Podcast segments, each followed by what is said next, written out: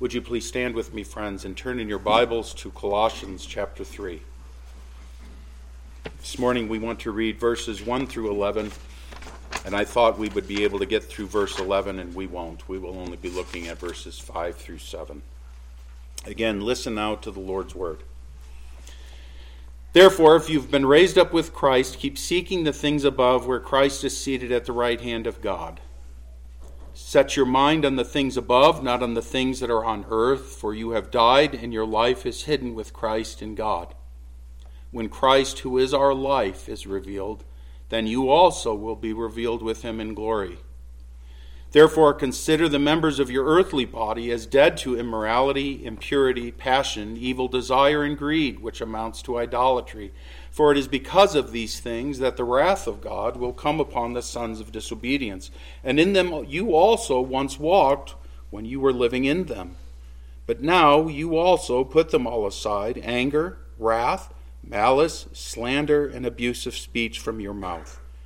Do not lie to one another, since you laid aside the old self with its evil practices, and have put on the new self who is being renewed to a true knowledge according to the image of the one who created him, a renewal in which there is no distinction between Greek and Jew, circumcised and uncircumcised, barbarian, Scythian, slave and free man, but Christ is all and in all. This is the Lord's word. Would you please be seated, friends? Lord, again, we thank you for this day. Thank you for your word, and I pray now your blessing be upon it and upon your servant as I deliver it. I pray that you would also bless these, your people. For those who may be listening from afar, certainly for these who sit in this building, we pray that you would make our hearts tender to you. And I pray, Lord, that the only offense that would be given would be the offense of Christ and him crucified. I do pray that your kingdom will advance and that the kingdom of Satan will suffer injury. We thank you, Lord, for these chosen means, these means that you have chosen to advance your kingdom, and pray your great blessing on it now in Jesus' name. Amen. It's been a few weeks since we've been here in the book of Colossians, and up to this point, so as to remind you, we have been dealing with the message and teaching of false teachers who have been making their impact felt on the church in the Lycus Valley. Their teachings were with persuasive arguments. They would potentially take people captive through philosophy and empty deception, which were according to the traditions of men, according to the elementary principles of the world. They saw themselves, these false teachers, as judges in regard to food and drink and festivals, new moon and Sabbath days. They would determine that people weren't really saved, as they weren't as humble as they were. They worshipped angels. They took their stand on visions they had seen. They had the appearance of wisdom in self-made religion and self-abasement and severe treatment of the body.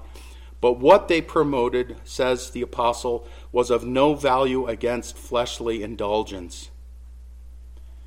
My friends, you cannot subdue the flesh, the sinful flesh, by sinful flesh. You cannot subdue sinful flesh by sinful flesh. You cannot, in the natural man, the fleshly desires, save yourself or make yourself more holy.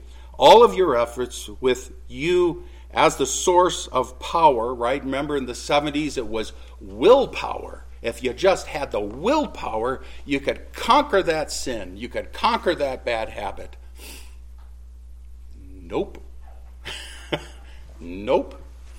I saw somebody do this once. It was in a power extension. It was really kind of funny.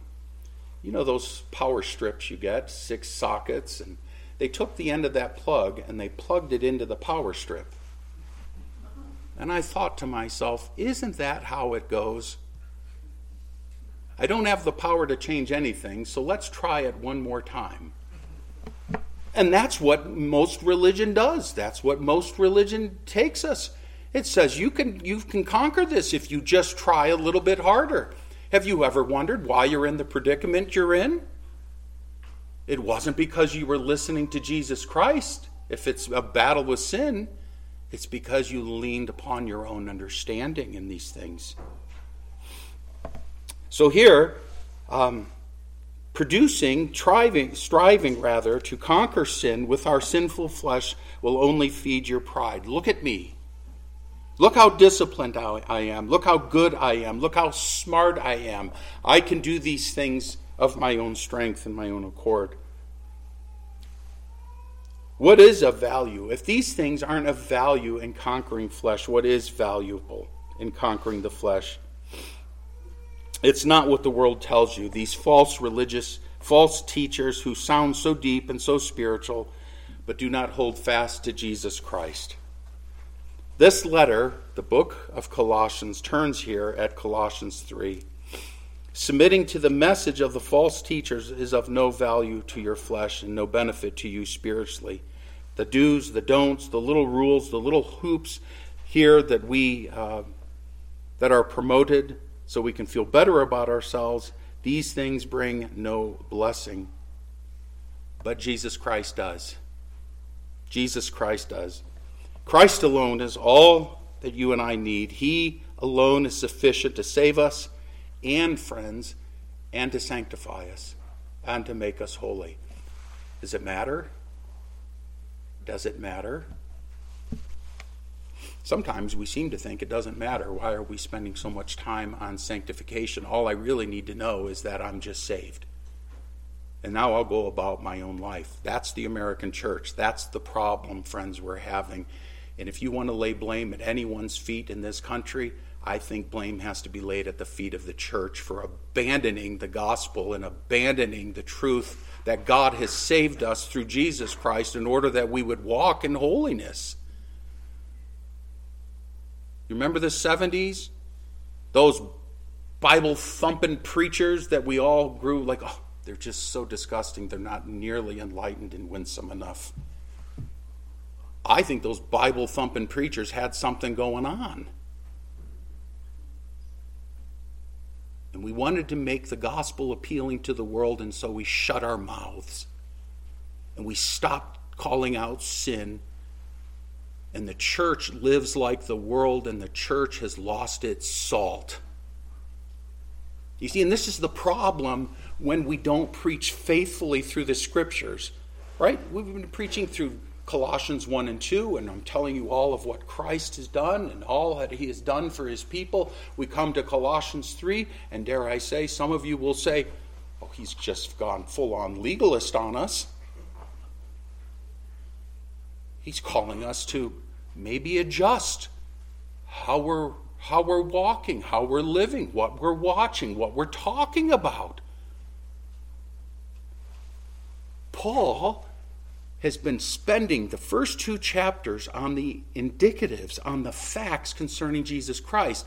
Now, up through chapter 4, verse 6, he's going to go heavy now on the commandments that God is giving us, the therefores.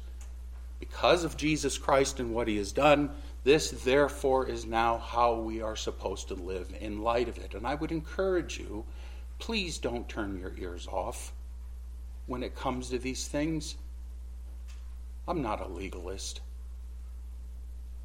I'm not here to tell you to pick yourself up by your bootstraps and make yourself right with God. You can't do it. But if we believe that Jesus Christ died in our stead, and you say he is Lord, are you going to follow him now? Or are you going to do what most Americans do? Just give me enough of Jesus to keep me out of hell, but don't require me to die to myself. I'm not requiring you to do anything. It's the Lord who said, take up your cross and follow him. That's what the Lord says.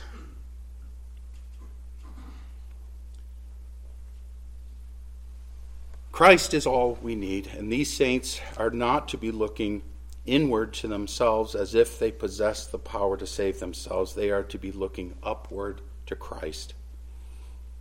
And he says this in the first four verses, therefore, if you have been raised up with Christ, keep seeking the things above, where Christ is seated at the right hand of God. Set your mind on the things above, not on the things that are on the earth, For you have died, and your life is hidden with Christ in God. When Christ, who is our life, is revealed, then you also will be revealed with him in glory.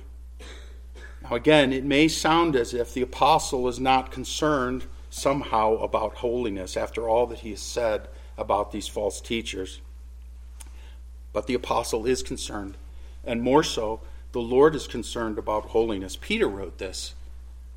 But like the Holy One who called you, be holy yourselves also in all your behavior, because it is written, you shall be holy, for I am holy.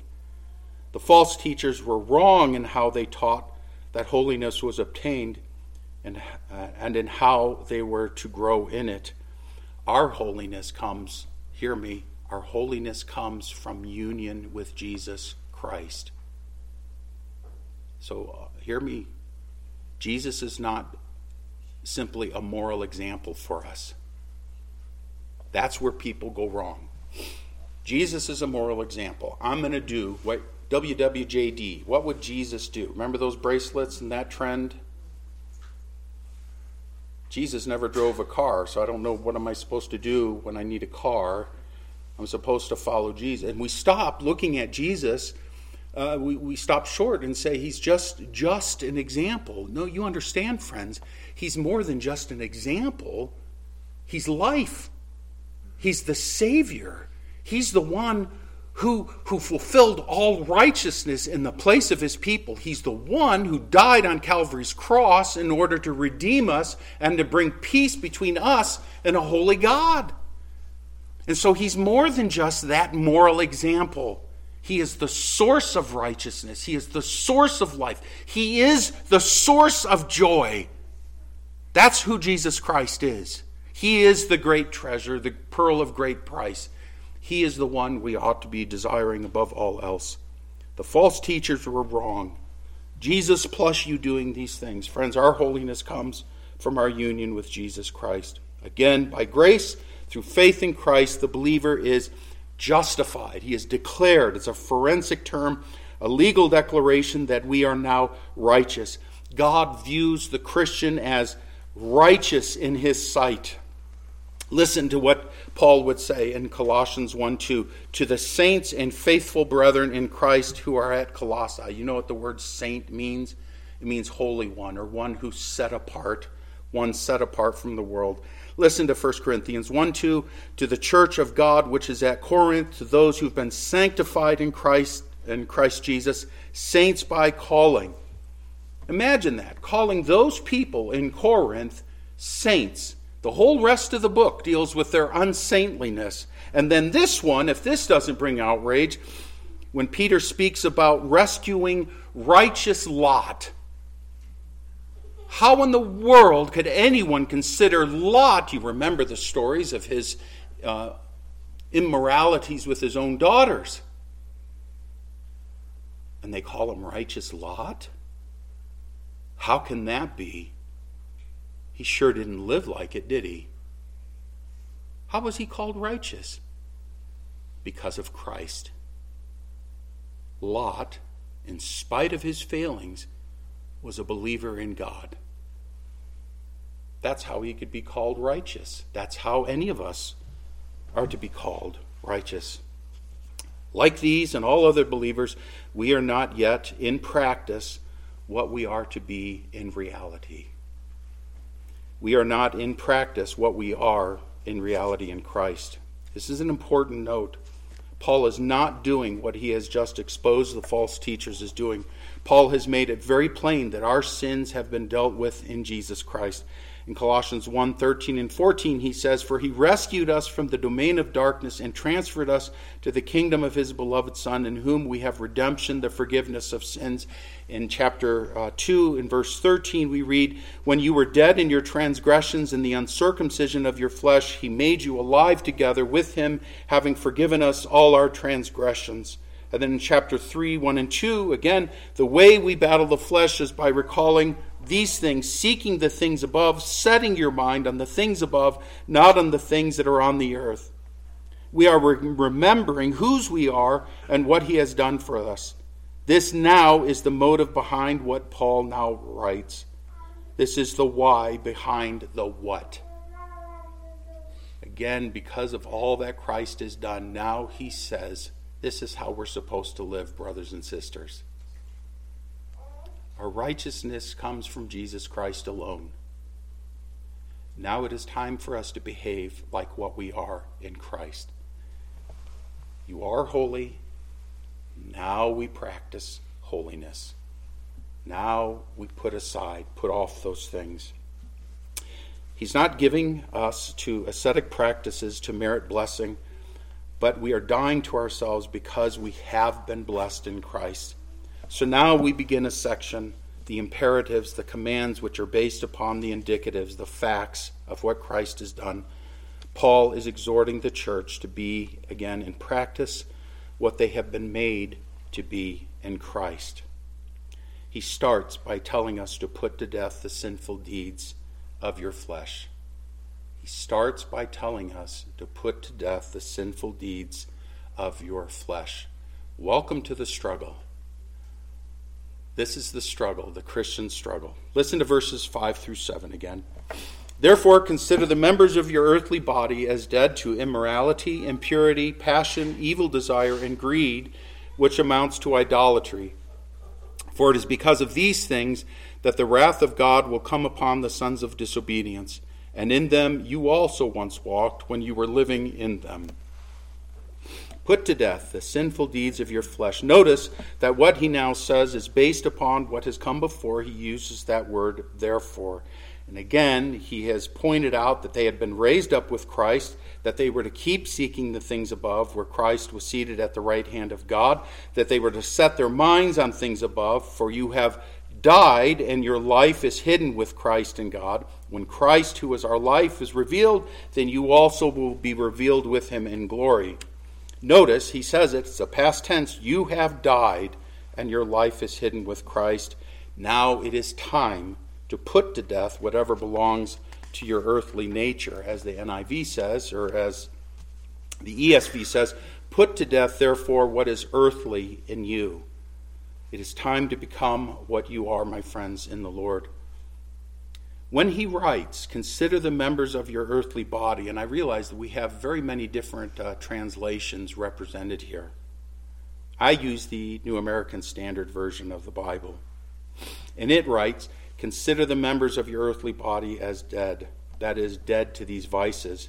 What he is saying is, put to death, therefore, the effects produced by and associated so closely with the members of your body, such effects, products, or works as immorality, impurity, etc. Paul would write in Romans 7, verse 23, but I see a different law in the members of my body, waging war against the law of my mind and making me a prisoner of the law of sin which is in my members.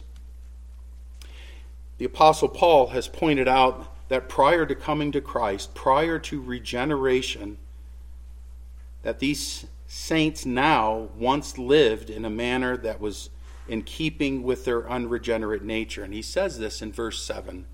This is important. And in them, again, in these vices, he says, you also once walked when you were living in them. In other words, prior to coming to Jesus Christ, in your unregenerate state, sin characterized your life. Sin once used to characterize the way we once lived, but it should no longer characterize the child of God in Christ. But now righteousness should characterize our lives. Holiness should characterize the lives of the Lord's people. Paul wrote in 2 Corinthians 5:17, therefore, if anyone is in Christ, he is a new creature. The old things passed away. Behold, new things have come.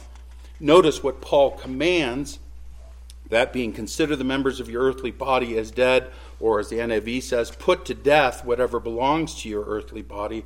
In theology, what we are finding out, or what we see, is that in reality, every Christian is simultaneously justified and sinful.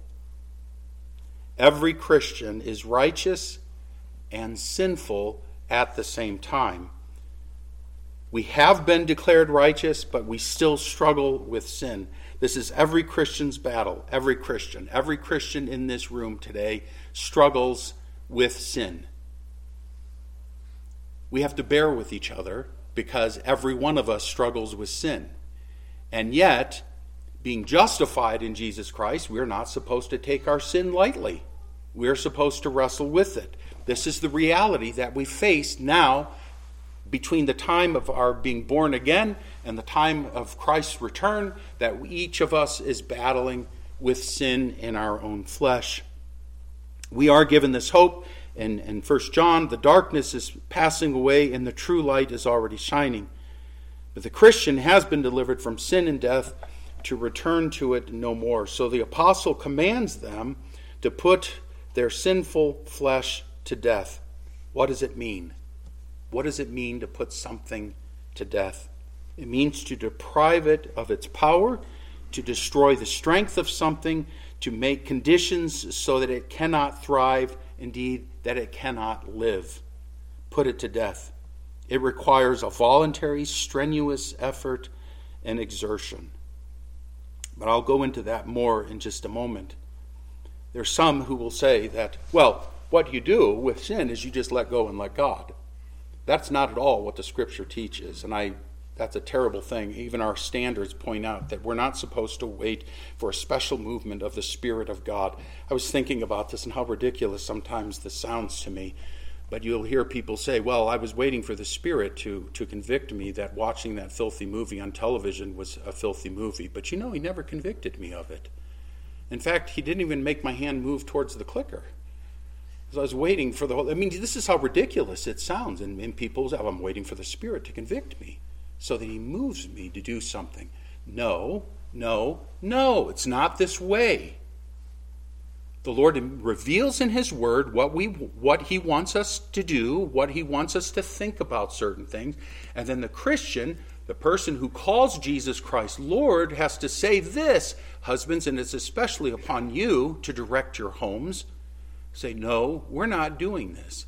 Why not? Because the Lord said, we're not doing this. And wives, if your husbands are not doing what they should be doing, you should be coming alongside them saying, sweetheart, you think this is a good idea? You know what the Scripture says? And he goes, you're right. And then you should listen to good counsel, the good counsel of your wife. But we don't wait for the Lord to have a special motion or movement upon us before we wait. And so this idea of let go, let God is a terrible thing. I don't know if that's originally where it was founded. I realize there are things we can do nothing about, and we have to trust them. We have to trust the Lord in everything. But when it comes to sin, don't sit there and take this passive approach to it. Certainly, the Apostle Paul, for him to say, therefore, consider the members of your earthly body as dead to immorality, giving it a command is not a passive thing. You're not supposed to be passive about sin in your life. You're not supposed to sit by and say, it's okay. Just a little sin. No. We don't say that. What are the fruits or effects of the flesh that they are supposed to put to death? Again, he says, immorality, impurity, passion, evil desire, and greed, which amounts to idolatry. He starts with the visible, and he moves to the heart of the matter. Lists are always difficult to preach through because by the time you hit the second thing, you're like, I'm tired. Listen to this list. Again, immorality, impurity, passion, evil desire, and greed, which amounts to idolatry. He is commanding them, put these things to death. Put them to death. You once lived in these things. You once participated in these things. You once embraced these things. You used to think these things were good and pleasant. Not anymore. He says immorality. By immorality, it means just what you think. Sexual immorality, fornication. One commentator says this. It means primarily traffic with harlots. It is found also as a near technical term for sexual relations within prohibited degrees and more widely of sexual irregularity in general. In its primary sense, it was so common in Greco-Roman antiquity that except when carried to excess, it was not regarded as reprehensible. Sexual immorality was common in that day, and it is common now. I look at the gray hair out here. I pity you living through the 60s. And the sexual revolution, free love. And what has it become? It's become the hookup culture now. Friends with benefits, we hear. Our culture loves sex. Our culture, the world, have perverted sex. I didn't watch the Grammys. I hope none of you did. I don't care if you did, only that I'm sure your senses were offended. All over was the satanic dance thing done by British singer Sam Smith and Kim Petrus, who was not actually a Kim, but a him. And they celebrate this. You know, I understand being a little bit snarky about the church. I understand that, and I get why people get a little snarky about the church. I want to remind you of something. Jesus Christ died for the church. He loves his church. And even the pagans were saying, what in the world is going on at the Grammys? That they would sit there and dress up like devils and have strippers dancing around them. What is going on that we should embrace something like this? And yet this is the immorality, this is the fornication, this is the sin that is all around us. And our culture has perverted what is, by God's design, a good thing. It is widely accepted, this immorality in our culture. It is not to be widely accepted by you, friends. No Christian should be involved in immorality. And if you are, you need to put it to death. That's what the Lord says. He says in Ephesians 5, but immorality or any impurity or greed must not be named among you as is proper among saints. My friends, sex is between a man and a woman in the confines of the covenant of marriage. Period. There's no other exception to that. That's God's design. Our confessional standards say this accurately. Marriage was ordained for the mutual help of husband and wife, for the increase of mankind with a legitimate issue, and of the church with a holy seed, and for preventing of uncleanness. That means some of you don't have the gift of being celibate. And so God has made you so that you would get married and not be celibate. Is this making sense? We've lost our way. We're crazy. We're supposed to get married if you don't have the gift of celibacy. You're supposed to get married, and it's supposed to be good for men and women. Paul in 1 Corinthians 7, 1 through 4, I think it is, he gives the exact same commands to men and women that they have an obligation to be together in intimacy. And the only time you stop that is for the purpose of prayer. Otherwise, you're together. You help each other in marriage, you have babies, and you raise up godly little boys and girls to further the kingdom of God into the generations to come. That's the role of marriage. God created it. He said it's good. And that's what we need to be continuing to promote, not just by yelling at the world, but by practicing it here in the church. If you're married, make time for one another. Go into the privacy of your bedroom, lock your doors, and make it a sweet and beautiful time. That's the Lord's design for it. If you are not married, you are not to be having sex, but are to keep the marriage bed undefiled. God will judge fornicators and adulterers, says the Apostle Paul. If you are not married, you are not to be having sex. The hookup culture, that whole friends with benefits things, it's wretched. It's wretched. Do you know that the latest statistic says that most children now are born out of wedlock than in marriage? That's shameful. If you are not married, but you burn with desire, get married, but only in the Lord. Those are your options. Get married, stay single and be pure, or get married. Now, you probably have never heard me say this before. You need to be praying for the single people in this congregation who want a spouse. And if you want a spouse, don't go to the bar and look for one. Okay? In God's providence, there are such things as websites where you can find a spouse. Our brother Will and Mariana, the Lord used that in his providence to bring them together. I'm not saying it's the ideal thing, friends. I'm not. But you live in Wyoming. I don't know. I feel for you. I went to a Christian college and found a beautiful wife. But if you're single, we have to come alongside people. And if you are single and you want to be married, stop being so blasted picky. Find a good Christian woman. Trust me. You get older and you lose your plump and stuff. How do you say this? Charm is deceitful, beauty is vanity, but a woman who fears the Lord shall be praised. You find a good Christian woman, you find a good Christian man, you embrace that person, and you go through life together. That's God's design. It is. Everything else is paint. Put to death immorality. I'm going to move on quickly. Put to death impurity, he says. Uncleanness. It's in a moral sense, the impurity of lustful, luxurious, profligate living, that is licentious living, shameless immorality. He says, put it to death. Again, this commentator says, it has a wider range of meaning than fornication. It includes the misuse of sex, but is applicable to various forms of moral evil, such as pretending to be someone's friend so that you may injure them.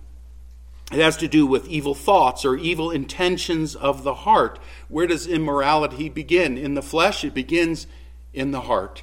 It begins in the mind. What kinds of things are you thinking upon? Put to death impurity. He says, put to death passion. In this context, it would be evil or depraved passion, dishonorable passion. We are told in Romans 1, 26 through 27a, for this reason God gave them over to degrading passions, for their women exchanged the natural function for that which is unnatural, and in the same way also the men abandoned the natural function of the woman and burned in their desire toward one another. These are degrading passions. Not all passion or desire is wrong, but degrading passions, dishonorable passions, wanting to do things with your body that the rest of the world is doing and saying, yeah, I kind of want to do that too. We're finding this influx come into the Lord's church where we're embracing homosexuality, and someone says, well, you can't help the way you were born. Yeah, you know what? I like to eat. I do. I love food. And you know what I have to do? I have to say no to my flesh. Some of you are like this with alcohol. You say, I like my beer. And you have to control this and say, I will not be controlled by this. I will not be controlled by my appetites. I will have to tell myself no. And some of you have unnatural desires. And you know what you have to do? And this, by the way, is pleasing to the Lord when you say no to those ungodly desires. So while the world is saying, chase after your dreams, chase after your heart, do what feels right to you, the Lord is saying, don't you dare do that. I gave my Son to set you free from those sins. Don't you dare think that that's acceptable. That's not acceptable, Christian. That's not acceptable. Put it to death. Put those desires to death.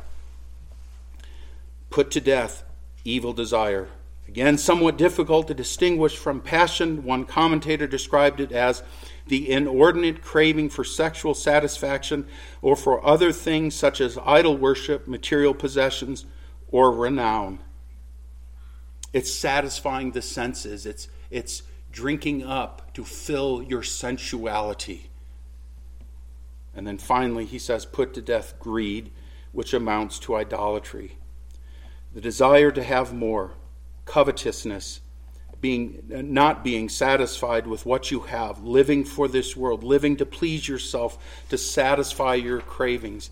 It becomes idolatry or idol worship because you and the things of this world take the place of the Lord in your affections. Put it to death, says Paul. He says in Philippians 3, "For many walk, of whom I often told you, and now tell you, even weeping, that they are enemies of the cross of Christ, whose end is destruction, whose God is their appetite, and whose glory is in their shame, who set their minds on earthly things." Put this greed to death. So again, listen to what he says. Consider the members of your earthly body as dead to immorality, impurity, passion, evil desire, and greed, which amounts to idolatry. How do you do it? These are the things you say to me. These are the things that I'm accustomed to. These are the things I'm used to. This is the way I think or behave, and I've done this for so long. And in this manner, I'm really hopelessly... You're never hopeless, Christian.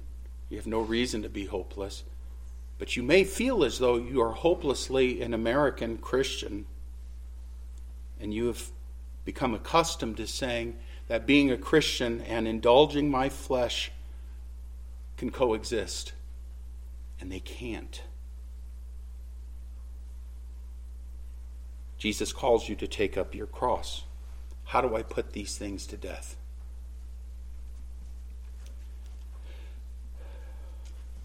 You cut them off at the root. Paul writes in 1 Corinthians 15, 56 and 7, "The sting of death is sin, and the power of sin is the law, but thanks be to God who gives us the victory through our Lord Jesus Christ." Are you a Christian? Have you looked to Jesus Christ? You look to him, you believe upon him, and you know what he does? He breaks the power of sin, of its dominion over us. Where does turning from sin, where does dying to immorality start? It starts at the cross, where the justice and mercy of God were meted out in the person and work of Jesus Christ. It starts with you saying, "Lord, I can't do it. I can't do it. I was a fourth grader and I cheated my way through mathematics. I did, and I said..." And we moved right between 4th and 5th grade, and I said, "No more cheating. I'm not going to do it." And in 5th grade, I didn't cheat. And in 6th grade, I mostly didn't cheat. And in 7th grade, I cheated a little bit more. Willpower. Just decide. I'm going to change my circumstances, change my friends. Not always a bad idea. I'm going to change these things, and I'm going to be delivered. It wasn't until I realized, you're such a screw-up, you can't deliver yourself at all. You got to come to the end of yourself. You got to quit thinking you're the cat's meow, if I can use that phrase. You got to quit thinking that you've arrived and that you and Jesus are going to get this thing done. You can't do jack squat. You can't. And some of you sit in your pride thinking, "Nope, I've got this Christianity thing. I'm going to nail it this year." No, you're not. You've already blown your resolutions from December 31st. And you're going to tell me that you're going to make yourself right. You can't do it. You must come to Jesus Christ. You must come to Jesus Christ now. And that's where your sin is going to die. But you can ignore me. And you come back and see me in 5 years and tell me how it's going. It won't be going any better. I guarantee you. Christ is where sin dies. It's at Christ. Secondly, when I want to kill something... when I want to put it to death, I give it impossible conditions in which to thrive. I starve it. I feed and nurture things I love, but I starve the things that I despise. That's the way we need to be thinking about sin. As I pointed out earlier, to put something to death requires strenuous effort and exertion. Friends, it takes no effort at all to follow your heart or to do what feels right. It takes no effort at all. But dying to your natural inclinations, you should expect that it will be a difficult thing. Dying to sin is hard. It is a hard thing. Listen to Proverbs 7, 6 and 8. "For at the window of my house I looked out through my lattice, and I saw among the naive and discerned among the youths a young man lacking sense and passing through the street near her corner. And he takes the way to her house."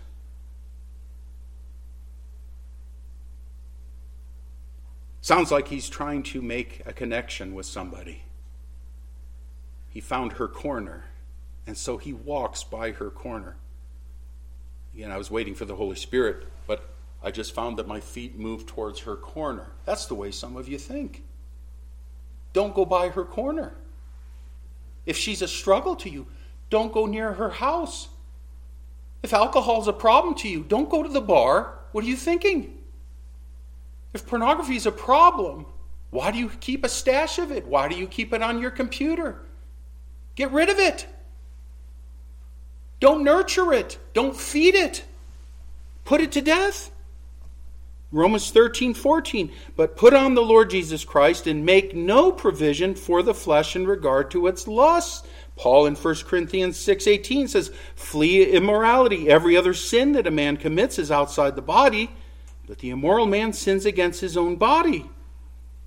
Putting these things to death begins at the cross of Christ, where he died because of your sin and fulfilled the righteous demands of God. That's where it begins. And then, secondly, friends, we don't allow ourselves to nurture ungodly, immoral thoughts any longer. And I wish we had a whole lot of time, because I think there's a whole lot of psychology, Christian, biblical thoughtfulness that could go into this very point of how sin begins in our brains and how it comes out of our lives, out of our heart, and we fall into these things. The flesh says things like this, and it usually starts with just a thought creeping into our brain. I don't like what I have. She's starting to look old. Or look at his gut. He used to fix up, you know, when we would go out on dates. I'm just missing out on what other people have, and I think I need a new house, a new automobile, a new spouse. I need something because I'm not really being satisfied now. My flesh is wanting. I want this. I want her. I don't feel happy. I want to feel happy. And it starts with just a phrase, a thought that goes into our mind, and it blossoms into something else. And before long, that thought has formed a chain, and you're no longer content and being self-centered and self-focused. You deserve better. Poor you. These are the things that Satan whispers. Everyone has it better than you. And what do? You indulge your flesh. That's what the flesh does. Rather, when those thoughts pop up in your mind, you stop them. You don't nurture them. You rather counter them with the truth of the Scriptures. Give thanks to the Lord for what you have. You ever done that? You find yourself going down a pity party? Poor me, poor me. Do you ever stop it to yourself and say, no, I'm going to be grateful for what I have.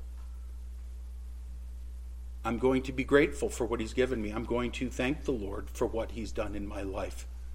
I'm not going to allow myself to start feeling sorry for myself. You praise the Lord. You count your blessings. You nurture your marriage. You nurture the good things. And you stop focusing on all the bad things you can't change. This is how we start to put these things to death. You see, because if I'm discontent and I'm not content with, say, my spouse, I start looking for someone else. And I go find that someone else, rather than nurturing the one the Lord has given me. It becomes a very tricky thing, and this is the way we used to live before coming to Christ. This is what we used to do. I didn't like this friend. I changed it, drop him, find someone else. I don't go near her corner. I make no provision for my flesh. I flee like Joseph from immorality. I'm almost done. Why? Why put them to death? Verse 6, for it is because of these things that the wrath of God will come upon the sons of disobedience. My friends, God is going to pour out his wrath on this world because of these things.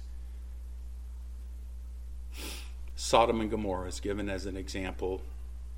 Peter says that we ought to remember Sodom and Gomorrah so that we would take heed. Judgment is coming upon this nation. I guarantee it. It's coming. We don't need to be afraid because the Lord is going to be with his people. But you might want to start learning Chinese. I believe that the apostle puts this here to give the Christians a greater sense of urgency, to drive home the importance of his point that the Christian is commanded to put to death the deeds of the sinful flesh. I'm going to close by reading here Ephesians chapter 5, verses 1 through 8. Therefore be imitators of God as beloved children, and walk in love just as Christ also loved you and gave himself up for us, an offering and a sacrifice to God as a fragrant aroma. But immorality or any impurity or greed must not even be named among you, as is proper among saints, and there must be no filthiness and silly talk or coarse jesting, which are not fitting, but rather giving of thanks. For this you know with certainty, that no immoral or impure person or covetous man who is an idolater has any inheritance in the kingdom of Christ and God. Let no one deceive you with empty words, for because of these things the wrath of God comes upon the sons of disobedience. Therefore do not be partakers with them. For you were formerly darkness, but now you are light in the Lord. Walk as children of light.